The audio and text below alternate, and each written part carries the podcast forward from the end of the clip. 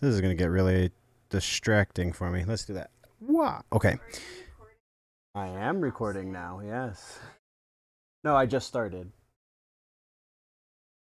Okay, so lots of stuff going on. Hello, Chris. How are you? Um, I don't know that there's. I, I think there is some some housekeeping to get out of the way. Um, I can't think of what it is yet because I didn't write it down. but as was made evident by the fact that it was up the uh, or that there was a coming soon uh, screen at all for this stream is evidence that there is at least a little bit of something going on in the ba- in the in the background. So uh, there is that. I honestly have done a lot. I've honestly done a lot of stuff the last few days that is um beneficial for season what is it 5 um oh i'm doing well sir. I'm doing well. Thank you very much for asking. So I have a hair on my microphone. Um yeah, things are going to start to look different. I know I didn't get any of the edits done that I was talking about possibly getting to from last week, uh, but the main edit, main edit went up, and that's all that's that's all that I focus on getting up when it comes to off season stuff. So maybe I'll cut a couple of things, maybe I won't. It just really depends on how much time I have and how motivated I am to do behind the scenes stuff. Um, that being said, I'm going to turn this source down a little bit and turn it back on. And I think that is all of the housekeeping to speak of. So we have a lot of stuff going on in news that's kind of actively happening right now. So that's what I was I was getting all of my ducks in a row for was uh the stuff that's just going out into the world as it comes right now because uh, all of this DC studio stuff is kind of currently breaking. So we're we're definitely going to be touching on that. We're going to be touching on a little bit of Marvel stuff, like the headline says, um, all kinds of fun things, and all of that being said, we're switching over now to done news. All right. So, uh, before we get into this, oh boy, that camera is not lined up like I wanted it to. It checked everything but this scene, apparently. That's better. So, um, since we are doing things a little differently, uh, Mr. Chris, if it sounds weird, aside from the fact that there is act- actively music being played in stream uh, today, then let me know because I did set a couple of different things up. Hopefully, they won't make a huge issue. And. Yeah, I think that was just audio doubled up. Anyway, um, we're to jump into. We are going to jump into the news. So, first things first. Where's my window? Let's get ugh, down and dirty. All right, so let's start on a cool one because I really dug this. This one actually was get was sent to me from my girlfriend, and I was super excited about it. So CCXP is happening. Um, that is the uh, Brazil Comic Con, effectively, and Blue Beetle was there. We got all we got was this. Uh, uh, poster for the movie, but I'm super excited about it. That looks great. I just needed to start off on a on a good note.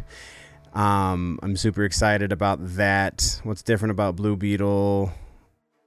I don't think we're gonna read the actual article. I just wanted to share the image because that's pretty cool. I'm super excited about the Blue Beetle movie, and we're starting. Oh boy.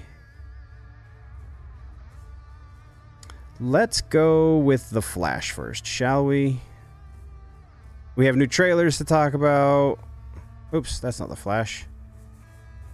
That's the Flash. All right. So, with all the crazy happening, remember CCXP, Brazil Comic Con, um,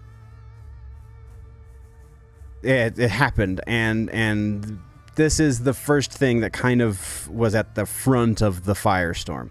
So, the official display and merchandise uh, for the Flash movie sports comments from director Andy Muschietti that have uh, never been released. We met su- we get Supergirl and Superman spoilers from the Flash movie to come out of the Brazil CCXP convention that is taking place that took place last weekend. Uh, a promo leaked last year around the same time, DC Fandom, featuring comments from Ezra Miller and director Andy Muschietti. Miller says in the video, The Flash is unique amongst the Justice League. He's the first quantum superhero because he follows how pitch, speed, and velocity determine the makeup of reality. What I love about The Flash is that theoretically it's just a singular power, which is his speed. One that, uh, that one factor, when push when pushed to extremes, will become a whole bunch of powers. He can make a tornado run across water. He travels through time. There's multiple Batmans, bat, bat, Batsmen. Uh, there's more than one Batman. This is the most hyped beastly DC movie ever, and I'm going to, and it's going to blow people's heads off. More importantly, is what Muschietti teases, and worth a mention, is that Warner Brothers demanded the footage be taken down, and I don't think it has ever been officially released. Uh, Justice League that is not the powerful Justice League that we all know. Half solar powered alien and two idiots. I embrace the fact that these underdogs are going to save the world, says Muschietti. Two idiots, a retired vigilante, and a half charged solar power alien. Huh, is the. Huh. Sorry. Uh, continuing on with the piece, uh, f- uh, fast forward to CCXP convention. The official display from the film features a T-shirt for the Flash, which features the same comments, uh, where the art confirms the details as it says: two idiot kids, a retired vigilante, and a half-charged solar-powered alien. Two idiot kids are the two versions of Barry Allen, uh, played by Ezra Miller. Michael Keaton, Batman is obviously the vi- vigilante, and the half-charged solar-powered alien is Sasha Calle Supergirl.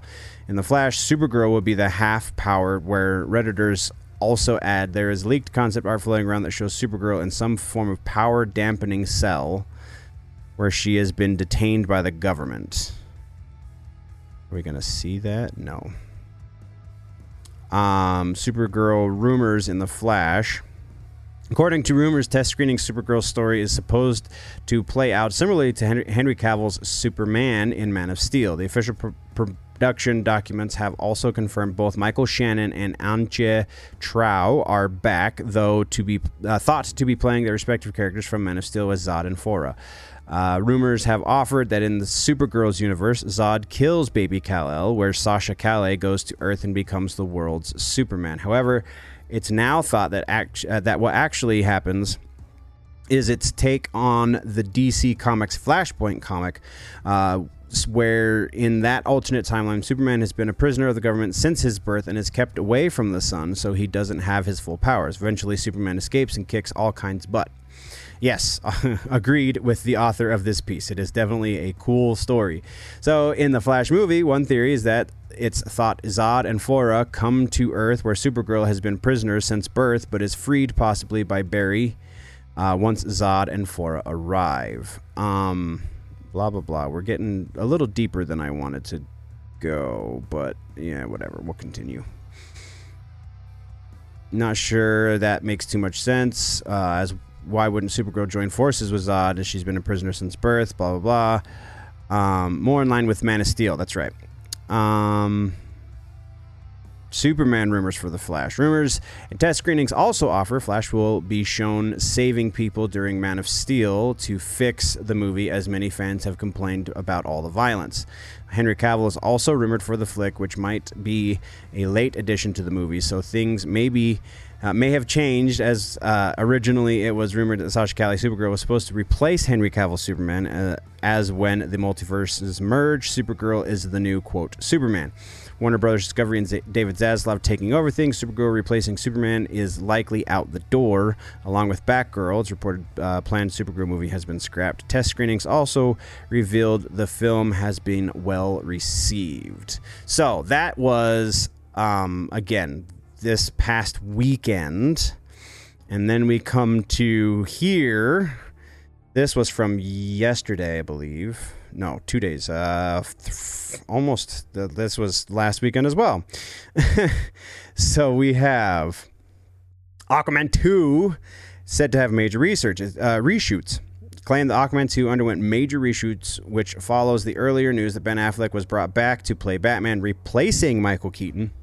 So there have been so many rumors. I'm going to s- step aside from this one real quick. There have been so many rumors uh, t- associated with who's going to be which Batman and blah blah blah blah blah blah. Um, that you can't definitively say that Affleck is going to be replacing uh, Michael Keaton. There have been more rumors, and I feel like more substantiated rumors, saying that both Affleck and Keaton are going to be playing a version of Batman. So, yeah, I don't think that is accurate.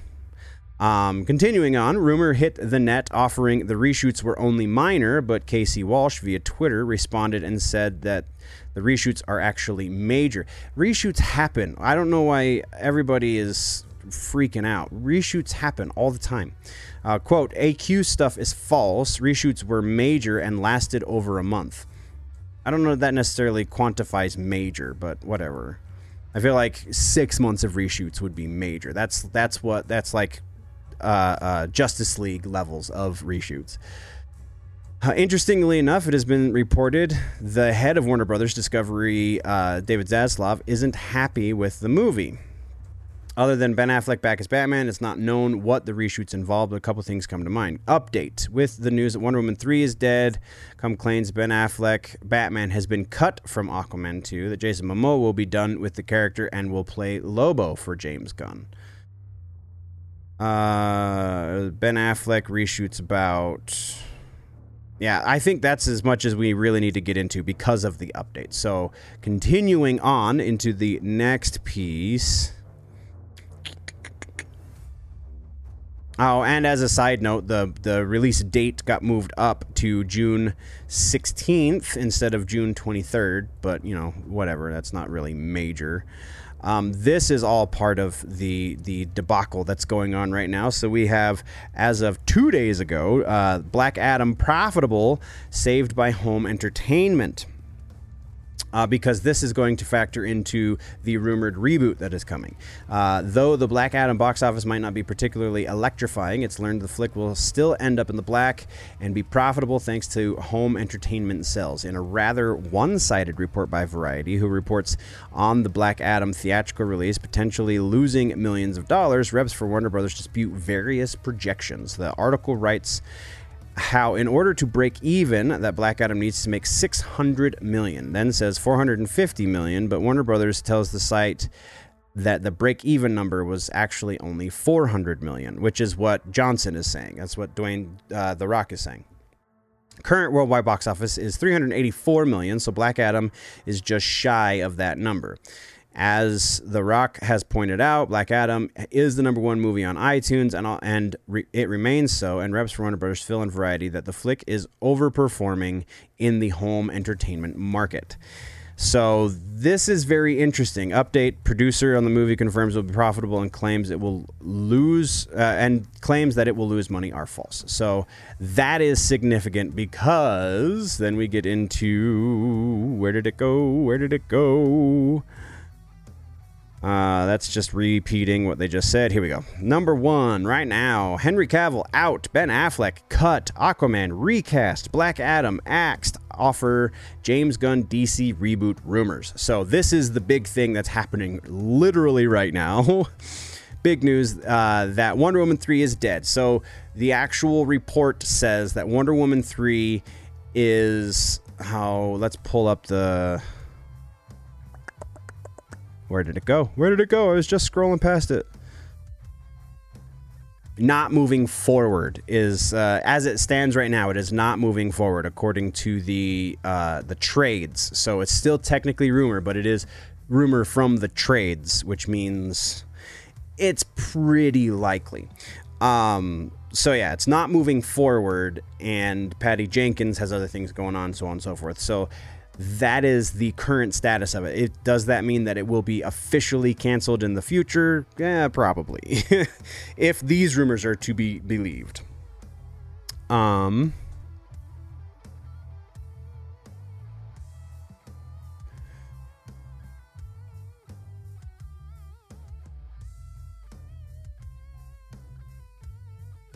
Continuing on.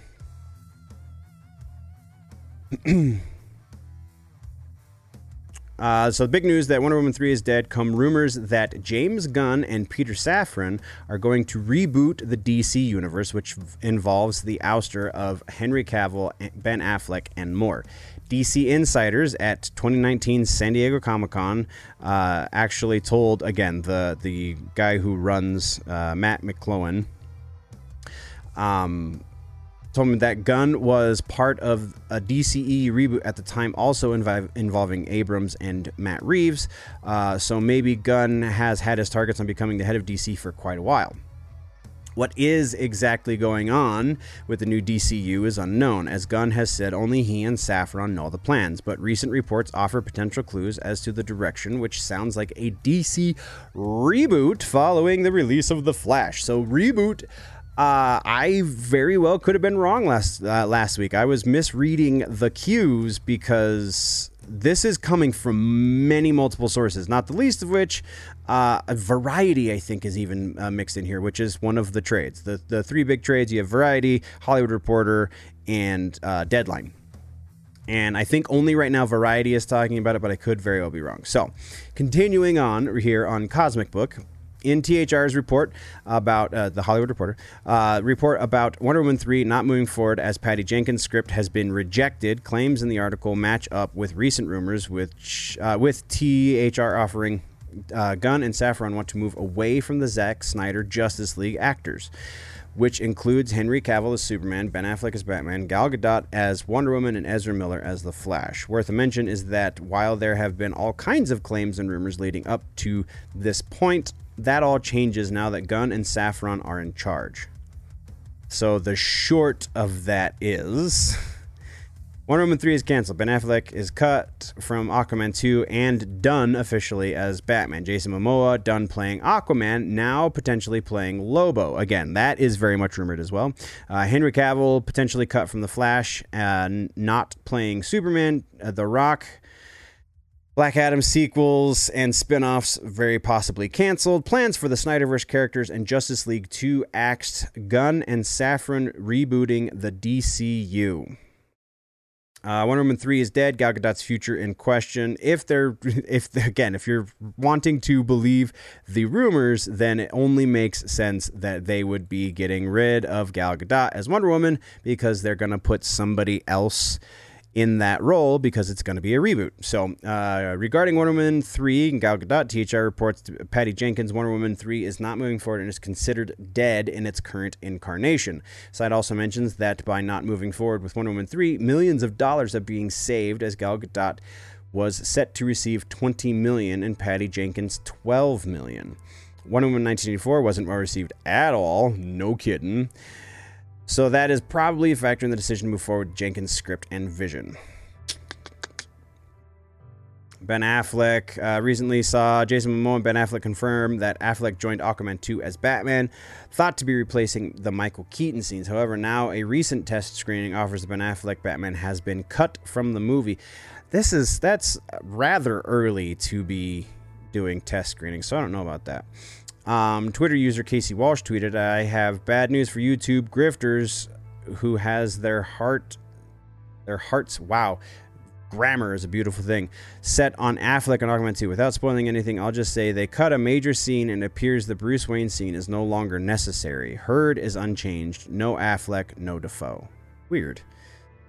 So if the rumor is right, Affleck looks to be done as Batman. And worth mention is that THR says Gunn is not touching the Robert Pattinson and Matt Reeves Batman that is moving forward with a sequel and spin-offs. Aquaman recast as Jason Momoa now plays Lobo. In regards to Aquaman and Jason Momoa, recently Momoa teased that he landed a dream project, which is thought to be Lobo. According to THR, scenario considered that is that Jason Momoa would wrap up playing the character in Aquaman 2 next year, and then in Gunn and Safran's new DCU, Momoa, Momoa would play Lobo, as Lobo is in line with Gunn's specialty of taking offbeat and quirky and flipping it into crowd pleasing fare. I don't know if Lobo is necessarily quirky, but okay. It's also been said that Aquaman 2 has undergone major reshoots. Again, repeating that phrase, major reshoots. Let's define major at some point, shall we? Uh, so those reshoots could very well deal with ending Momoa and Aquaman as Aquaman, sorry, and deleting the Affleck Batman scenes. Flash likely recast due to Ezra Miller. Yes, we know this. Henry Cavill done as Superman. According to THR, while Henry Cavill did shoot a cameo for The Flash, again, the cameo is now being debated and it may be cut. As why keep the cameo if Henry Cavill won't be Superman? It is said Henry Cavill has said he's back as Superman and that Man of Steel is being developed, and Andy Muschietti even inter, inter blah, blah, blah, and with Andy Muschietti even interested in a tone similar to the Richard Donner movies at the time. That was correct, but that is all changed now thanks to Gunn and Safran. So it looks like there were contracts involved, like I said last week, but now apparently they have talked WB into buying out, very potentially buying out um, all of these contracts, which is very, very potentially super expensive. So that's very interesting going forward. Uh, recall that DC Insider's filming Henry Cavill has been holding out on a Superman return for money, and that Johnson and his production team wanted to take over the DC Films universe. Well, Johnson didn't. Gunn is now in charge, and both Johnson and Cavill could be out the door.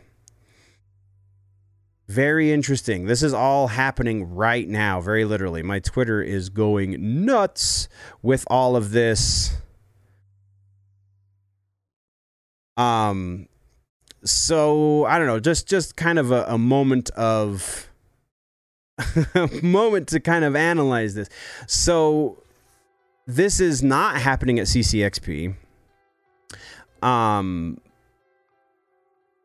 we can even take a look. See, this is my my rumor sources, some of my rumor sources anyway. Uh, da, da, da,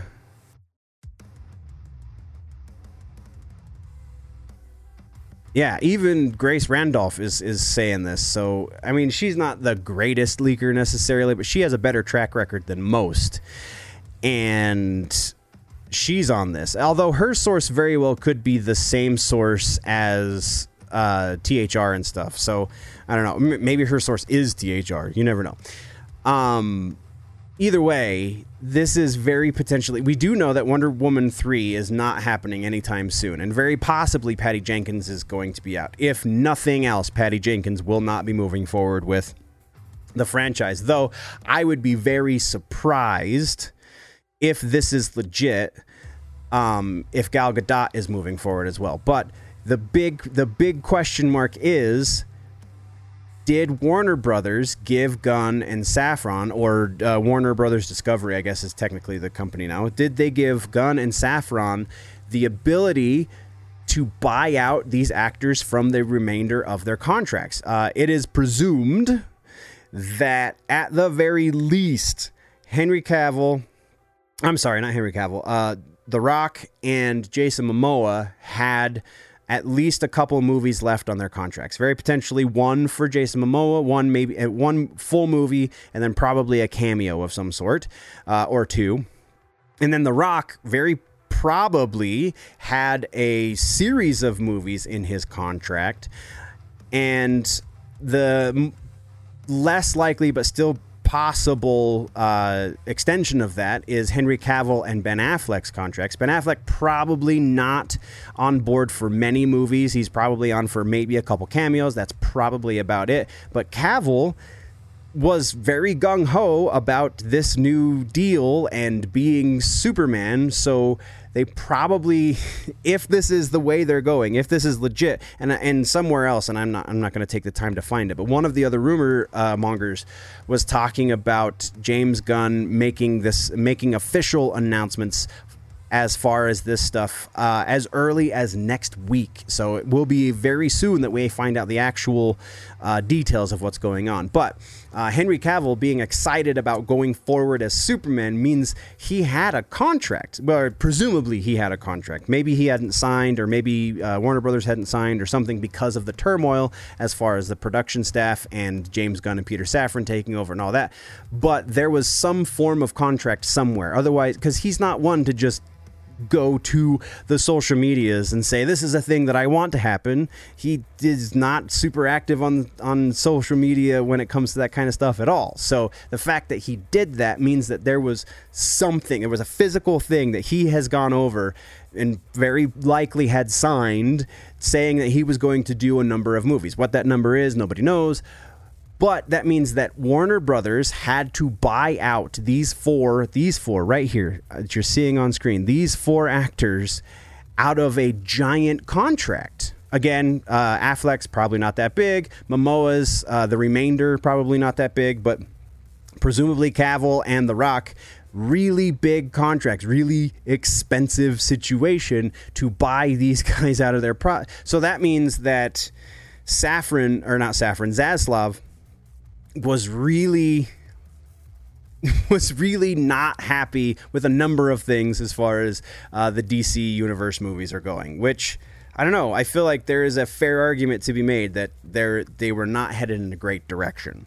Uh, there was room to course correct, but maybe the, the, maybe they've weighed the options and they said, you know, the our best option going forward is to just start from nothing and build up in a better way because Marvel is starting to falter. So we can take that opportunity that they're opening up for us and do our own thing. So that if if that's the case, I think they're not wrong. Uh, as as weird as that might be, I think that there is a strong possibility that they made the proper decision. So that's kind of where I stand with that. Let's move on to the Marvel stuff. Uh, where did that go? Right here. Here's one of them. So Brie Larson in the Marvels is going to be married. The, her Captain Marvel character is going to be married. So this is, I don't know, this is an interesting take, and we'll we'll read through the article and then we'll take take a look at everything else. But um, big rumor claims that Brie Larson's Carol Danvers is married in the Marvels, and that is actually to a man. Oh, that's controversial in modern Hollywood. According to scooper Daniel RPK, Brie Larson's Carol Danvers will be married to South Korean actor Park uh, Seo Joon, who is known for Parasite. Oh, that's cool.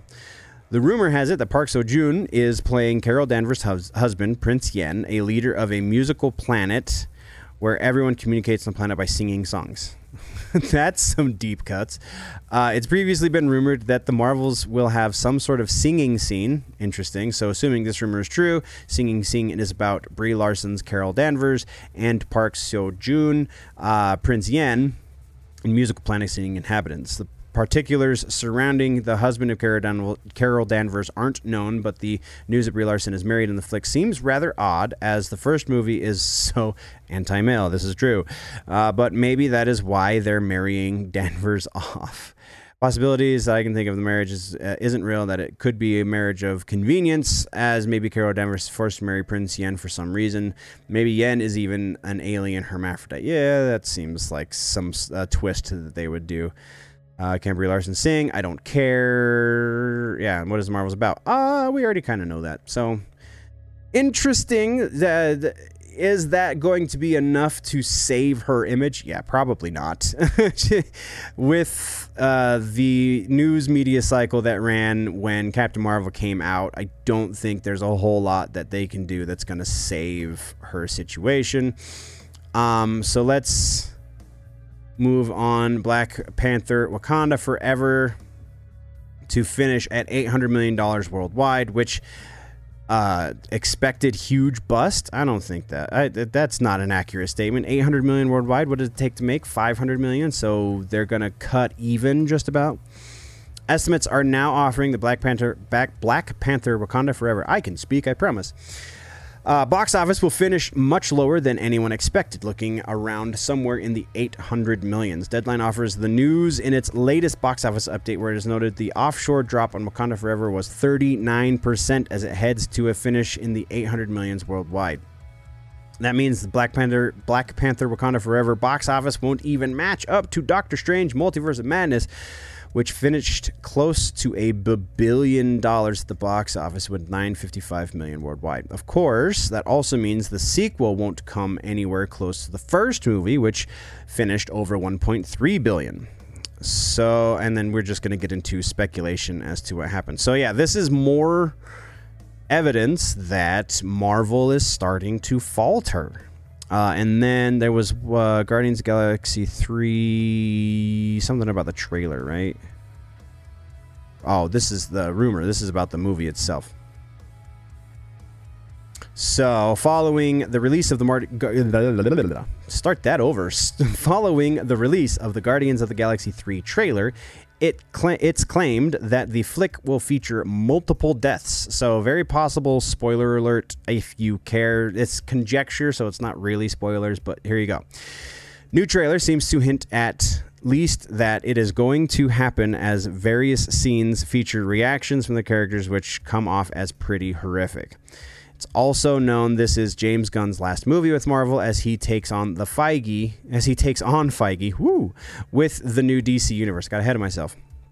And it's the last Guardians of Galaxy movie featuring this iteration of the team. So, knowing how James Gunn works, it's safe to say Gunn is going out with a bang. Um, will Adam Warlock join the Guardians of the Galaxy? I don't think so. Maybe. I mean, uh, Will Poulter's a young kid, so I guess I could see that a little bit. Fans are also already discussing how they think Will Poulter's Adam Warlock will replace Chris Pratt's Peter Quill as the leader of the team in the new movies, which is probably safe to assume will happen. I don't know, aren't they making him the villain in this? Worth a mention, and Marvel really likes to kill their villains, so I don't see that being necessarily a thing, but I mention is that while some fans are also complaining and questioning why bring in Adam Warlock in the MCU now as Thanos is dead, uh, Adam Warlock was a part of the Guardians of the Galaxy team in 2008 from Dan Abnett and Andy Lanning uh, that Gunn's stuff is loosely based on. The new costumes are straight from the comics. So Adam Warlock can still fit into things. Eh, fair enough. Uh, all right, Guardians of Galaxy rumors. Regarding the rumors, the info comes from Grace Randolph in her Guardians of Galaxy trailer breakdown where she starts off by stating she heard that not only might the film feature multiple deaths, but that multiple deaths were filmed in an attempt to keep things secret. So, for example, if it leaks that Rocket Raccoon bites the dust or Gamora meets her maker, that might not actually make its way into the movie, etc. Kind of like they did with the Scream movies back in the day. Marvel has it being uh, Marvel has been having a tough time of it lately, uh, and it seems like this is the kind of movie that would kick off summer movie season, which is exactly what it's going to do, says Randolph. She continues for its third entry, the last for James Gunn, and the last for this lineup of this team. It's going to kick off the summer movie season as well. That's right, multiple characters I hear are going to die, according to Randolph. You can tell from this trailer it's pretty sad, although I have some theories as to what might happen to Rocket he might not necessarily die. Huh. Uh, Randolph adds, speaking of what's going to happen, I heard that they filmed multiple deaths, and then reiterating what, what was said a moment ago. Um, Gamora and Adam Warlock rumors. Kind of boring. But yeah, so there you go. Potentially multiple characters dying in the Guardians of the Galaxy 3 movie.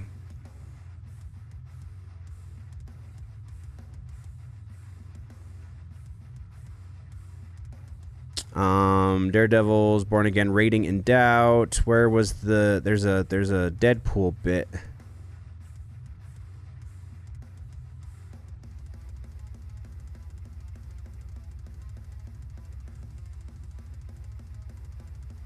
Where'd the Deadpool bit go? Oh hell. What the hell?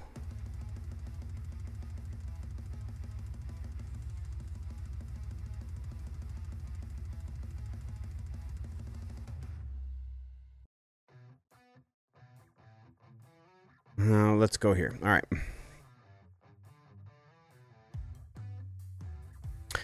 Uh, so, according to other rumors for uh, Disney Plus this time, bad news, MCU fans. It's be careful what you wish for, as it's claimed that Marvel's Daredevil Born Again series may not have a mature rating when it's released on Disney Plus. Disney just saw a big regime change that has been celebrated with the return of Bob Iger as CEO, who replaces Bob Chapek. Uh, but Iger is a temporary replacement. They're looking for somebody else. He'll be out in two years. So keep that in mind as we go as we continue through this article. According to YouTuber Grace Randolph, now that Bob Iger is back, that might mean the mature rating for Daredevil Born Again is out the window. Uh, here's something she tweeted Bob Chapek was cool with the mature rated Daredevil Born Again. Bob Iger, not so much. They're still deciding. We'll see what happens. Um, yeah, no, that's not that's not at all. Was it? I think I might have found what I'm thinking of. Oops. Here. Check chat for a moment. Nope, nothing. We're good.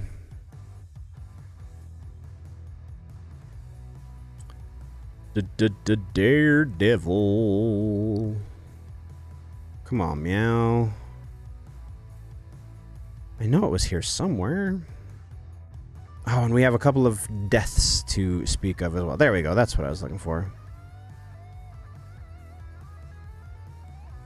So, according to Bounding into Comics, Daredevil Born Again star Charlie Cox says series tone could allow for the man without fear to cameo in Deadpool 3, which is kind of what I was hoping they were gearing up for anyway. So, um, as of as if the entirety of his twin cameos in She-Hulk Attorney Law weren't enough to raise suspicions that his Disney Plus series would share nothing more with the original Netflix series than its lead actors. Charlie Cox has suggested the tone of upcoming Daredevil Born Again naturally uh, allow for its title hero to make a brief stopover in Deadpool 3.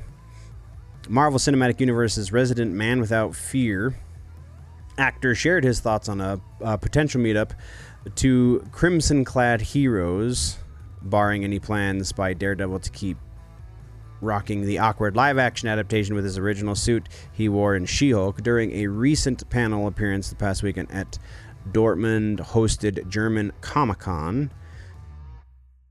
Charlie with the scoop. Uh, it would be really cool. Uh, where's the beginning of the quote?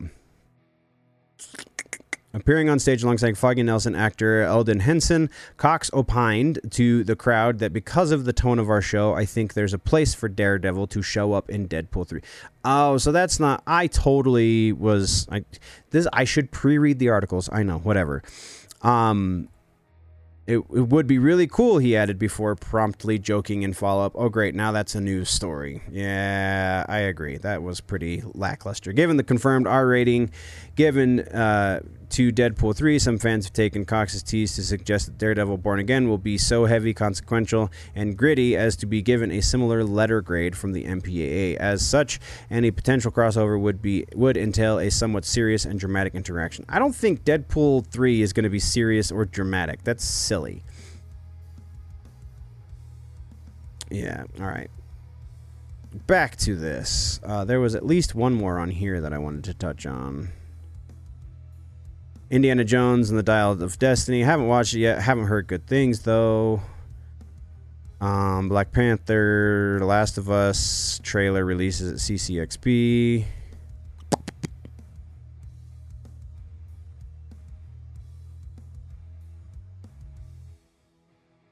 Gen V trailer. So this is the university, uh, the college kids spinoff from The Boys. Go watch that one for sure. Ghostbusters Afterlife sequel gets new director. That was, I think, the other one I wanted to talk about while we are here. So, sequel to Ghostbusters Afterlife gets a new director with Gil Kenan, who replaces Jason Reitman. Kenan was a writer and executive producer on Afterlife, and Reitman will still be involved in the sequel as part of its writing team and will also produce, but is no longer directing, which is potentially a good thing. Um, eh, no, I take that back. I, I appreciated Reitman's uh, the Afterlife movie, so mixed, I guess. It's also reported the cast will be back, including Paul Rudd, Carrie Coon, Finn Wolfhard, and McKenna Grace. Awesome. That's really cool. I'm super excited about that.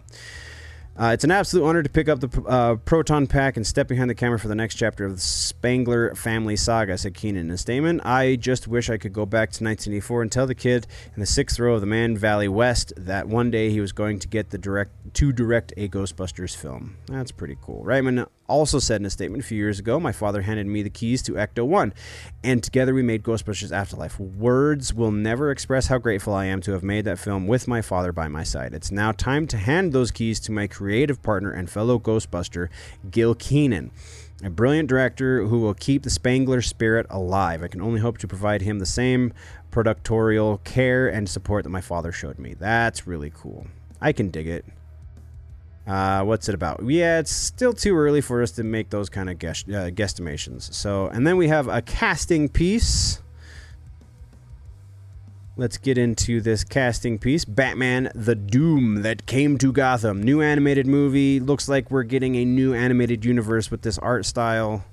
That's the only picture we have so far, so I could be reading into things. But let's see what the story has to say. Let's see who this new cast is. Uh, Warner Brothers, Animation DC, and Warner Brothers Home Entertainment have announced the voice cast for Batman: The Doom that came to Gotham animated movie. Oh, and this um was oh God, I can't remember who wrote the book. Anyway, uh, David Giuntoli, known for a million little things, is providing the voice of Batman, and Giuntoli also happens to be a husband of Superman. Oh, Giuntoli was also the lead for Grimm. That's why his name sounds familiar. I almost got to interview him, but I didn't. I did get to uh, interview his wife, Elizabeth Tulloch, though. Um, cut for Grimm for the end of Grimm. The additional voice cast includes uh, Tati uh, Gabrielle as Kai Lynn Kane, Christopher Gorham as Oliver Queen, John DiMaggio, my man, as James Gordon, Patrick Fabian as Harvey Dent, Brian George as Alfred, and Jason Marsden. Oh, that's cool as Dick Grayson and the young Bruce Wayne, uh, Karan Brar as Sanjay J. Todd, uh, David Dastmalchian, which is he is everywhere these days as Grendon. David Dastmalchian was uh, Polka Dot Man and was also the crazy guy in Batman or uh, uh, uh Dark Knight. Uh, Navid Nig- Nigabam as Rasha, Ghul, uh, Emily O'Brien as Talia al and Martha Wayne. Tim Russ as Lucius Fox, Matthew Watterson as Jason Blood Etrigan, um, Jeffrey Combs as Kirk Langstrom, William Slayers as Oswald Cobblepot, I would imagine, Gideon Ad- Adlon as Oracle, and Darren DePaul as Thomas Wayne. Ooh, Sam Lewis producing, David uh, Christopher Berkeley also co-directing. The script will be Jason Ritchie.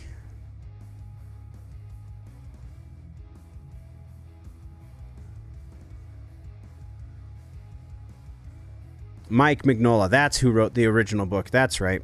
Mike Mignola writes good stuff. I really dig Mignola. See, this is this is his art style right here too. So that's cool. And it it's very Cthulhu y, apparently, with the um, tentacles back there. I would imagine that is an implication of what the Doom may be. That's pretty awesome. I dig that. I like that casting. Um, we are going to see how Giuntoli does. I honestly think that might be a really cool choice for Batman. Um, considering the work that he did on Grimm, I, I think that there's a possibility for David Giuntoli as Batman going forward now that we have lost our one true Batman. So that's pretty cool. I can dig that for sure. I think that is everything that we were going over. Oh, Star Wars Bad Batch Season 2 trailer. Go check it out. Um, what are the other... And we're not going to touch Jennifer Lawrence because blah, stupid.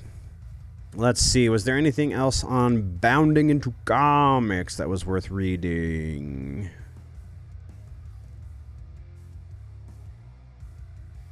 Doobity doobity doobity doo.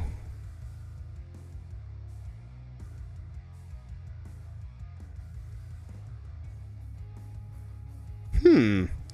I don't think there was. I think we're good. I think we're going to switch over to Musica.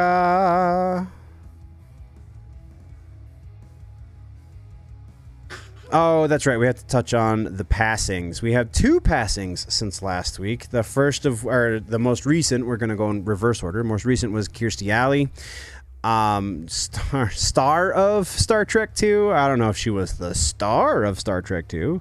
She was one of the stars in Cheers. Yes, uh, passed at seventy one.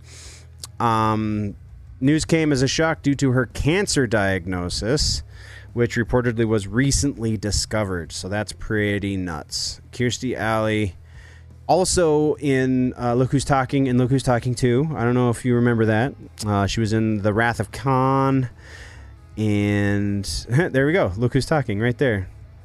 Jenny Craig forever. All right. So the other passing, which we must talk about at least briefly, see if it's in here if we have to go searching for it because I can't remember the guy's name. I can just remember the fact that he was in Choke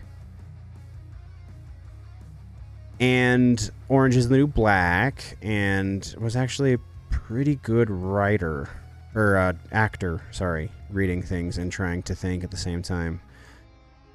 Oh boy, I gotta go back even further.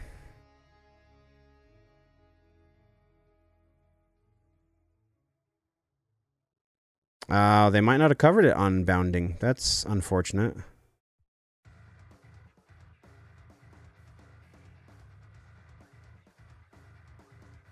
Yeah, looks like they didn't. All right, so we shall go to variety.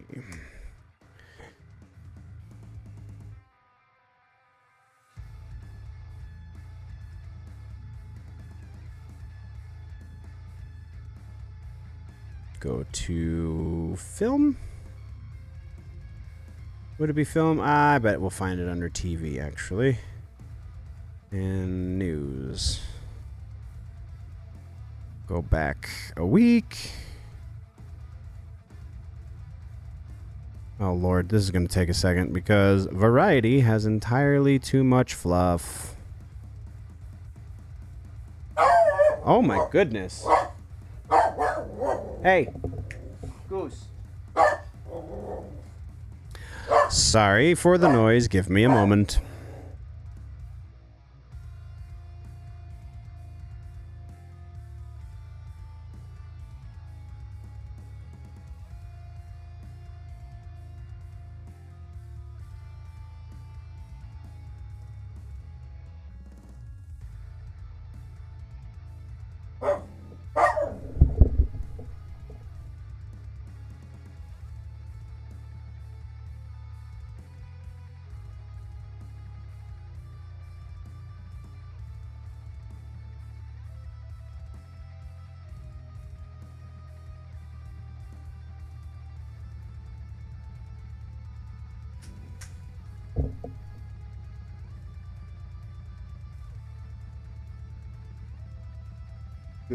No, no.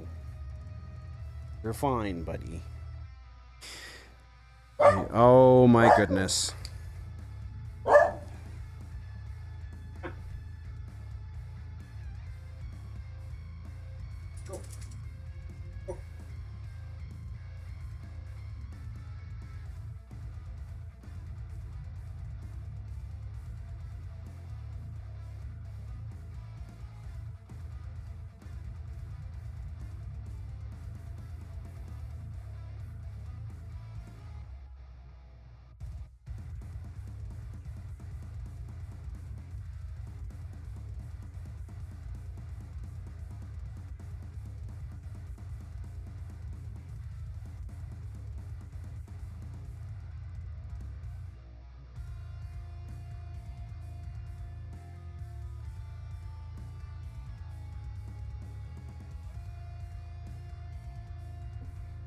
Okay.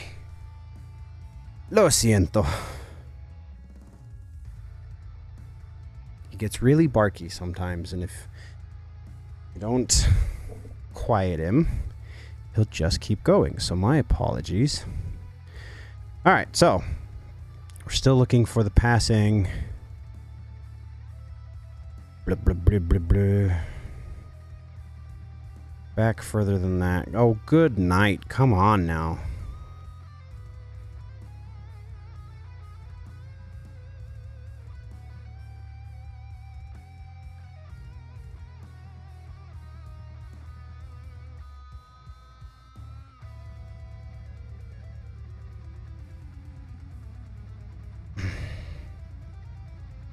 We're going to do this a faster way, methinks. Let's go to wiki.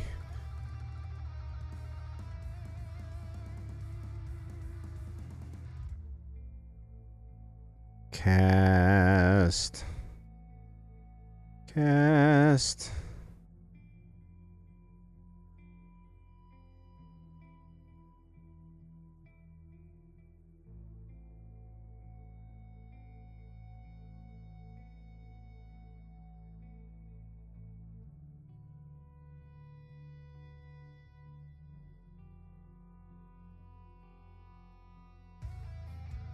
Was that him?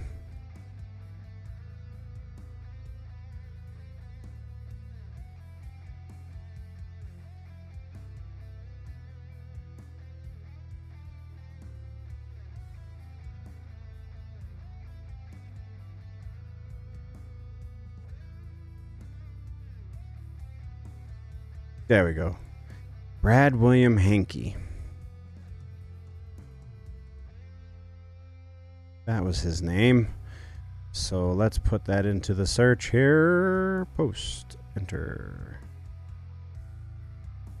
There we go. Former pro football player as well. So this guy, um, Orange is the New Black. Like I said, uh, Choke was the thing that I remember seeing him in first. Um, what passed at 56 died on Tuesday, according to reps. Uh, no cause has been revealed. Henke appeared in uh, Netflix Orange is New Black as Piscatella. Season four and oh, that's right, he died in season five. That's that's why I couldn't find him in season six. Uh, lead role in Going to California. Also ran for one season. Had reoccurring uh, role in Justified, Lost, October Road, Nikki and Dexter played college football at University of Arizona. He was team captain. In 1990, he played defensive line for the Denver Broncos in Super Bowl 24 against the 49ers. Sustaining injuries that forced him to retire from professional football in 94, he began career acting. He was in Chicago Hope, Silk Stockings, ER, Michael Hayes, Arliss, Pretender. Uh, oh, I might have actually saw him in The Pretender too. I loved that show. Later guest in Law and Order, Life on Mars, Trust Me, Part Her Down. Lots of procedurals, it would seem. But dude was actually not. T- I really, really liked him. Not only as Piscatella in Orange Is New Black, I dug him in that, but I really dug his portrayal of. Uh, uh, I can't think of the character's name now in Choke. Uh, the main friend, uh, Denny. Uh, just was really good. So yeah, sucks. It's unfortunate. That is the way of things, though. I, just wish. Uh, let's see if we can. Let's go back to Wiki and see if it has an update on his passing. Um, early life and education, personal life and death. Henke died in his sleep the age of 56, an Instagram post dated May 15, 2021, he stated that he had 90, 90% blockage of one of his arteries. There you go. Another post dated June 29, 2021, he stated he had two stents put in his heart, as well as his spleen and half of his pancreas removed to treat a golf ball sized tumor. So it could have been the heart issue, it could have been uh, tumor just was malignant and had been there for way too long, or it was in other parts of his body that uh, they didn't catch. Wow, look at his filmography. That's great. He was in Space Jam. Ha! The original Space Jam, no less. That is a lot of stuff. Again, mostly procedural stuff, it looks like. Oh, this is all movies, though. Where's the TV? Right there, TV. Procedurals. Chicago Hope, Silk Stockings, Nash Bridge. Ooh, recurring role on Nash Bridges. Arliss, Mike, Michael Hayes, ER, Pretender. Single episode, single episode, 20 episodes going to California, huh? Two episodes, four episodes, 19 episodes, October Road. Huh. Unfortunate, man. That sucks. All right. Let's move on to less sad things, shall we?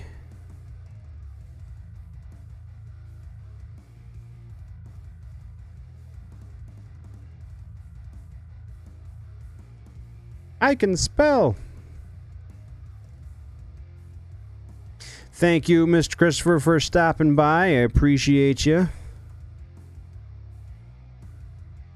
I realize that I start these things a little late for you, so is what it is. Um, let's go over to music stuff, and then we will call it a stream. Uh, I think I wanted to go here first. oh lord! Again, Nirvana Nevermind cover art lawsuit is back again. Yay! Spencer Elden back at it. So Spencer Elden, the former Baby, swimming on the cover of Nirvana's classic 1991 Nevermind album, filed a lawsuit against Nirvana and entities associated with the band back in August 21, claiming that the iconic cover image is child pornography. After some legal back and forth, the lawsuit was dismissed by U.S. Judge Fernando uh, Ogluin, who said that Elden waited too long to make his claim. Ogluin ru- Ogluin's ruling was thought to be final ruling, but nope, Elden is back. According to a report by Spin Magazine, Elden has filed an appeal with California's Ninth Circuit Court of Appeals, claiming that Ogluin's ruling made an error. Elden's uh, appeal states that a statute of limitations does not apply because his suffering is ongoing. Oh my God, how are you suffering, dude? Incites Masha's law, which allows child pornography victims to seek uh, damages well into their adulthood. Good lord, this is so dumb. Aware that uh, appellees are commercially exploiting. Uh, Nirvana's camp previously called Elden's lawsuit not serious, claiming that Elden has spent three decades profiting from his celebrity as the self anointed Nirvana baby and asserted that his lawsuit will fail on the merits.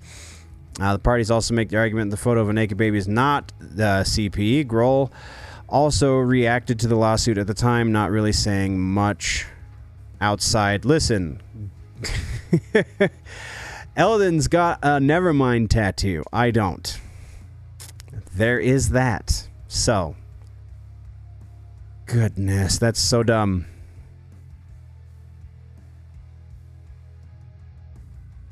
Um, latest videos. We won't touch on that. Polyphia's Tim Henson got good at guitar while being grounded for smoking weed as a kid. Yeah, sure. You can see that. Ready for death. Jonathan Holton. Ghosts Tobias Forge would like to do death metal again at some point. Interesting. Of Sulfur summons Blackened Deathcore. Uh, those guys, Death of Circumstance, that is, uh, I don't know if I've heard that one. Have I? Maybe I have. I don't know. The, the whatever single that was played on Liquid Metal a few weeks back. Maybe this isn't that isn't it because it just came out. So yeah, Of Sulfur is a band worth checking out. If you like the aggressive stuff, go listen to them. Uh, so let's talk about this ghost thing, shall we? Ghost Tobias Forge would like to do death metal again at some point. Didn't realize he did death metal. Before Ghost, vocalist Tobias Forge was fronting Swedish death metal band Repugnant. So, would he ever go back to that style of music? In an interview with Loudwire, Forge reveals that the short answer to that question isn't exactly no. Forge said he'd love to revisit death metal at some point, considering he's still a f- huge fan. Clarifies he's not sure how he'd go about doing so, because right now he makes mediocre uh, throwback metal.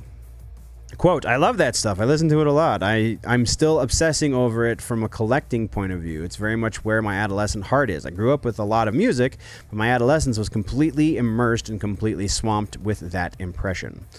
I still get the same kick out of things uh, that I liked as not even a teenager, bless you, as an 11, 12 year old when I really started listening to that and when death metal was really dangerous animal that you can just go out and store and for blah blah blah blah blah. So Forge later added he recognizes there was a time and place in his young life uh, for being in a death metal band, but still it could be worth a shot to try and tackle once again. Interesting.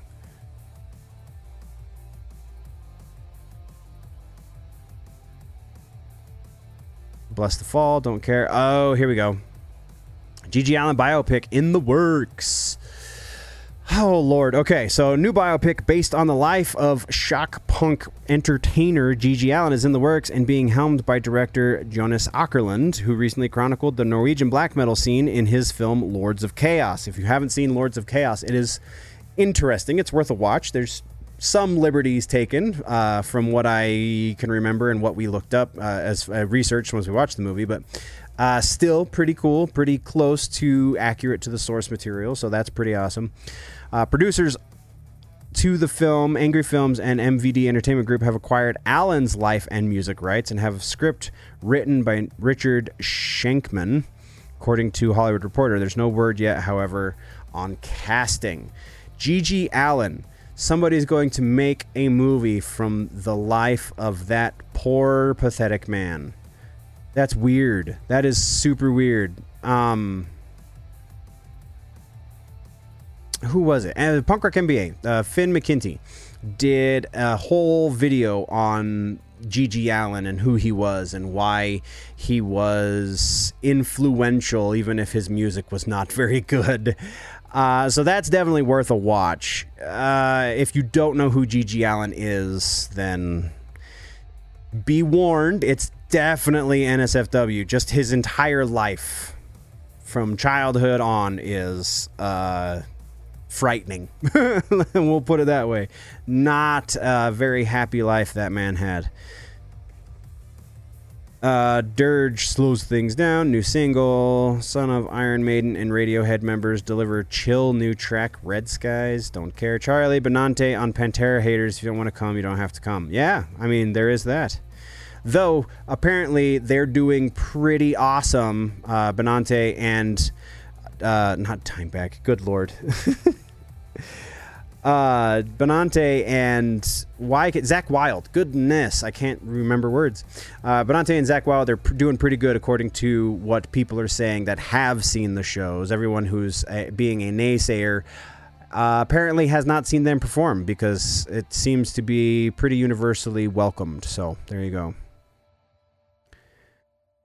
Reviews, Conjureth, Ola Englund, Steel Panther has a new single, Bad Omens. Oh, here we go. Let's talk some business stuff. Bad Omens will get us into this. There's music business to be spoken of. So, the article goes on. Unfortunately, for every touring band, at least in the United States, venues generally take somewhere around 20% of what a band makes in merch sales. So when you're buying the limited tour vinyl and special t shirt, the venue is making a few bucks, and Bad Omens isn't too pleased. Um, not only is that the case, not only do the venues take a cut, but also if they are signed to a label, odds are the label is also taking probably around 30%. So off the bat, that's why everything is so expensive is because only 50% of that is even going to the band and the crew, and then the band has to pay the crew that's also selling it. So that's why uh, tour merchandise is so much more expensive than this stuff you can get off their website or stuff you find in like Hot Topic or any other place that carries band merch is because they they have to pay. There's there's a lot of people with their hands in the pie. Let's just or fingers in the pie or whatever, however the saying goes. Uh, continuing on, it all started when a fan tweeted at Bad Omens about a drink named after their song "Nowhere to Go" at the venue. Bad Omens retweeted the photo to make fair to make a fair about venues taking merch cuts but not offering any percentage of bar sales, especially if they're naming it after a touring band song. That's a legitimate issue. I feel like that might be grounds for Bad Omens to take some sort of legal action. That's very interesting. Uh, that's dope. Artists still don't get a cut from the bar sales, even though the venue gives cocktails cute little names after your songs, but still take 15 to 20% of touring artists' gross merch sales every night. Nowhere to go punch does sound delicious, though. Tip your bartenders. That's a that's a that's a great attitude I feel like to have on the subject because he's still advocating for good tipping, which being in the service industry myself is always a nice thing to see. Bad Omens clarified that they're not interested in getting a cut of the bar profit, but of course would rather see the merch cuts go away, especially considering how financially difficult it is for any band to get on the road these days, as we've learned from Devin Townsend. Uh, I don't know specifically what they're referring to about Devin Townsend, but f- a fair number of artists have made it very clear that touring becomes much more difficult when things like this happen. Just to be clear, we don't want a cut of, our, of your bar sales, uh, the article goes on. Uh, we just don't want to give you 20% of the merchandise we design, pay for, manage, set up, carry, and sell ourselves because you gave us 20 square feet of floor space in your venues uh, that we sold out. So I would imagine uh, there's there's a couple of things uh, kind of lifting the curtain, if you will. Yeah, speaking about the inside baseball, uh, let's throw another couple of idioms at you, shall we? Um, so there's a number of things about touring bands.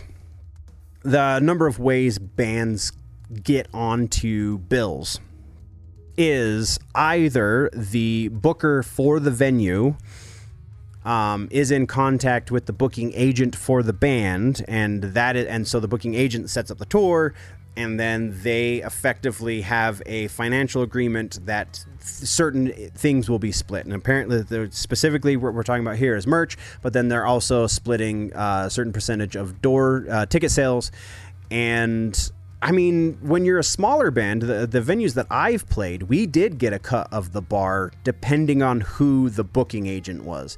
So sometimes you get a cut of the bar, sometimes you don't. It really depends on the venue and, and you know how good you have it with those guys.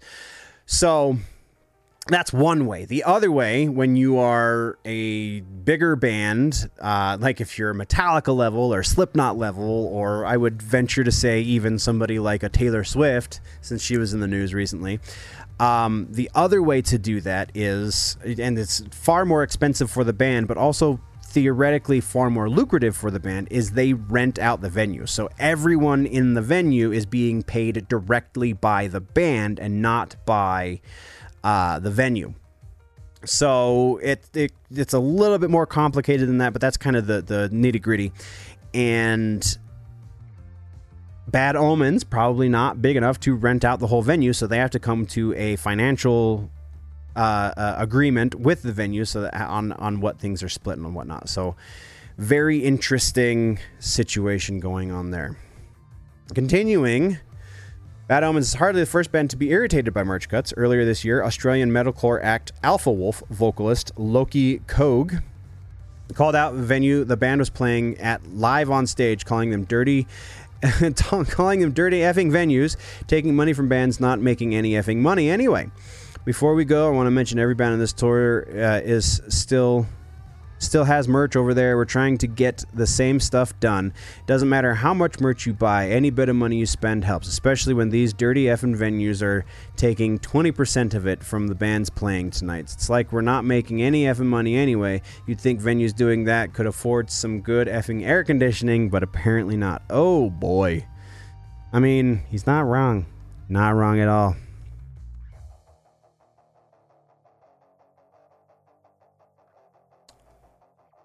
Uh, the Bad Omens guy can, uh, went on to tweet more. He says, when you pay more in merch percentage than your guarantee, which is what the guarantee that they say uh, you're going to make, then you played for free. That is a fair point, man. Like, I mean, I knew it was messed up, but I didn't know that that happened enough that it was worth mentioning to the public. So, uh, what he's saying is, you're guaranteed when you breach a financial agreement with a venue, like they are, uh, you're gar- they they give you a guarantee. You're guaranteed fifteen hundred dollars, let's say, for the night of work. That guarantee, uh, and once the door sales have hit a certain point, then you start to make a percentage of the door, right? So they have to be able to cover their guarantee to you and uh, and then if they make anything more than your guarantee, that's where the the ticket split comes in. Like I said, it can get pretty uh, convoluted and, and and complex. But um, so if you sold, I, am not, I'm not going to do the math right now, but if you've sold enough merch that 20% would equal more than $1,500, then effectively the venue doesn't have to pay you your guarantee. You have to pay them for playing there. Um, if that again, assuming you're you don't meet the certain number at the door and blah blah blah blah blah blah. So wow, I didn't I really didn't think about that that there is a theoretically a way that a band at that level could play at a venue for free because of the merch cut. That sucks. That is so garbage. So, I've always been a bit big advocate for spending money on the band at the show. Um, and I still am. I'm not going to tell you to not buy a tour shirt because I think that is a good way to get money directly into the hands of the band. But just as viable, and because there's different percentages taken off of it this way too, but just as viable is buying it directly from the band's website. Um, I, I, I, when I was younger and I didn't understand the nature of this business, when I was still, you know, kind of coming up and learning things, it was I always bought the the the bootleg shirts outside, either before the show or after the show, um, because they're cheaper. Man, you a shirt inside's fifty bucks, a shirt outside's twenty bucks. I'm going to get the 20 bucks because I'm a poor kid. But uh, realize that none of that money, none of that $20 goes to the band. So at least if you buy the $50 shirt in the venue, then the band's going to give the venue 20% and the uh, their record label 30%. So that's 50% off that 50 bucks. You're giving the band 25 bucks, whereas the 20 bucks that you were spending before doesn't go to the band at all. So I don't know. It's just something to think about when you go see live music. Um, if you really want to support that band, that is a great way to do it.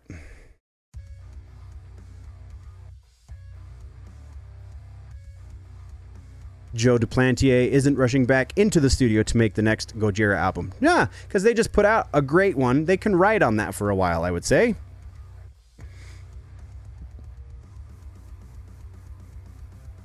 People are getting ripped off through a Metallica crypto scam. Oh boy, cryptocurrency is a scam. Stop buying into it. Just we're just gonna say that right now. Um, I Oblu, Obluscarsis streams first single in five years. Ekus, Igorrr, Melt Banana, and Otto von Schirach announced 2023 North American tour. Archspire, Psychroptic, Benighted, and Ethos announced European tour. That's cool. Come on. Evanescence Fallen. Oh, yeah. Uh, I remember seeing this briefly as well. Congratulations to Evanescence. Their record Fallen has na- is now over 10 million copies sold in the U.S. That's pretty huge. Um, Ghosts, Mary on a Cross goes gold in the U.S. I think we might be to the uh, Charlie Benante on Pantera's first show. I think I was metal meditating. Nice. oh, yeah. Jesus Piece signs to Century Media, streams an offering to the night. We are doing a reaction video to that song. Uh, I just heard that they put out this record. Jesus Piece is a great hardcore band from Philly. Uh, definitely going to be doing a reaction video to that. I have the Rammstein reaction video going up in a week or so, but the Metallica uh, reaction video just went up, so go check that out once the stream is ended. Um, oh, okay. Let's continue our touring conversation with the Devin Townsend piece that they referenced before. So, uh, the article goes on, or starts with It's no secret that touring sucks pretty bad right now. Ticketmaster being in- investigated for royalty screw- royally screwing up ticketing costs are through the roof, and some venues don't even didn't even make it through the pandemic. But how is that bad exactly? Or how bad is it exactly? Sorry, very different words. Devin Townsend explained in an interview with Metalarium that he's setting up tours for 2023 and has no real way to keep them within cost thanks to everything that's going on. Townsend also touches on the unfortunate reality of having to scale back show production, but still having to put on enough of an actual show that people don't walk away disappointed. So yeah, it's a little rough out there at the moment. Oh, yes, it's this is an industry that most people don't understand they think that you become well known. People start to know your name. They know the music that you put out, etc., etc., and you're rich beyond their wildest dreams. And that's really not the case. Granted, I don't know that uh, uh, somebody at the level of Devin Townsend would be struggling to pay bills. So they definitely do live more comfortable than a fair amount of people. But that's not to say that they're rich. That's not to say that they can do whatever they want. That's none of that. They're working class Joes for the most part. It is, I mean, once you get, again, once you get up into the levels of, say, a Metallica or a Slipknot, it becomes a very different environment. But, or, and, and Devin Townsend, I think, is kind of towards the top uh, top of the middle pile, but still working class by and large. So that's I just I wish I could get more interviews because we talked about that with the the Stitch interview when I when I talked to Stitch from Mushroomhead. Uh, we we I did what I could to have him elaborate on how that works because Mushroomhead is a band that very much struggles to pay the bills. They, I mean, they all have jobs when they're not actively on tour. They all have day jobs. Well, I don't know if they all do. I think Stitch might, or not Stitch, uh, Skinny might not have a day job, but Stitch does, and he's in two touring bands. So it's definitely an industry that a lot of people want to be in, but a lot of people don't understand just how much work it is. So continuing on with the article.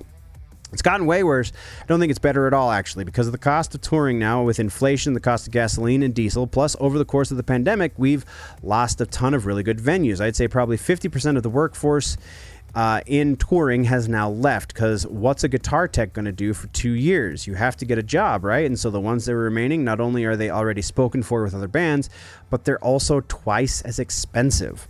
I saw uh, this thing about the events ticketing giant Live Nation the other day. They're taking 30% of merch sales. See, like I said, so that's not the venue, that's not the label, that is the ticketing agency taking 30% of merch sales from some venues. The cost of airlines have gone up, so artists, the ability to make money on tours almost completely gone now, at least on an artist at, at, at least an artist on my level. Like I said, he's actually probably still able to make a little bit of money, but I don't think much. Uh, he's he's making most of his stuff off of streams and uh, hopefully he owns the master rights to his music so that those streams pay out well. Um, but yeah, that's how most artists at that level make money anymore is through streaming, which is weird because not that long ago is exactly the opposite. You didn't make much money from the actual recordings. Most of your money in the industry was made by touring. And since things are the way they are, that's reversed. That's very strange time indeed. Excuse me. So, continuing, uh, the quote continues. So, yes, it's opened up again, but it's 10 times as expensive. It's like, what do you do? Uh, what do you do? Even the little things like, okay, the hotels are more expensive, the food at the hotel is more expensive. So, at the end of it, you're touring for what? You're ultimately touring so you can present your work to the people who care about your work. And that's worth it to me. But I think for anybody to think that it's now easy again, you should investigate that because I'm trying to set up tours for next year and there's no way to keep them within cost. No way continuing on, and you go out there and like, well, can't have this vehicle, we can't have this backline, we can't have this production, we can't have these lights. And then if you show up at the place and the audience comes, they're like, this show's no good. There's no lights, there's no production. So what should you do? And I think a lot of musicians, their decision is like, well, I'll just stay home and then I'll create from home. I try to go out with acoustic now because that way I can afford it. If I show up with an acoustic guitar and sing for people, it's better than nothing, but it's still like, man, it's complicated time, brother. people who talk like that kind of bug me, but whatever. I like Devin Townsend. Uh, I guess the one alternative to all this, aside from touring acoustically, are live streams, but even those have tons of costs associated with production, so who knows?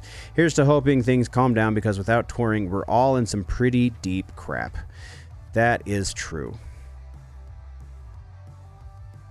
So yeah, I, there's a pretty good music discussion. Let's uh, check chat for a minute. Oh, go away. Can I boot? Remove.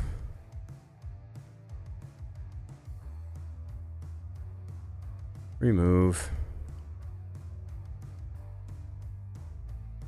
Stupid bots. All right. So I think that puts us in a good spot for ending. Yeah, nine, we've been going for an hour and 20 minutes. So I don't know. I don't know if we're going to get any uh, year end content made. Callous Daoboys covered Deftones, My Own Summer. Oh, that would be really cool to do a reaction to as well. Sorry, Con- uh, I'm, I'm, I'm doing silly things. So, um, yeah. Do the buttons, push the things. Let's get. Okay, so appreciate you guys stopping by. Uh, anyone who's watching in post, anyone who's still sitting in chat, lurking, just listening to the news, I appreciate you guys. Uh, going forward, I don't I I want to try and get something special done for possibly for the holiday, possibly for the end of the year. Um, as it stands right now, I'm not sure that that's actually going to happen just because I do still have a pretty big list of work to get done uh, for the start of next season. And if I want to stay on schedule, then other things are going to have to take a backseat. I will try and get that done though. I will try and get some edits over on the Clips channel so that we can continue these conversations in a shorter, more precise form and not just my ramblings. Either way, I appreciate you, nerds. This is where we are going to be ending the stream. Thank you very much for stopping by. Uh, yeah, let's let's do it again next week, shall we? I don't think there's going to be anything that gets in the way of that. Um, all of that being said, thank you very much again. I appreciate your faces before we go. Always, always remember that if it's generally nerdy, it's probably here.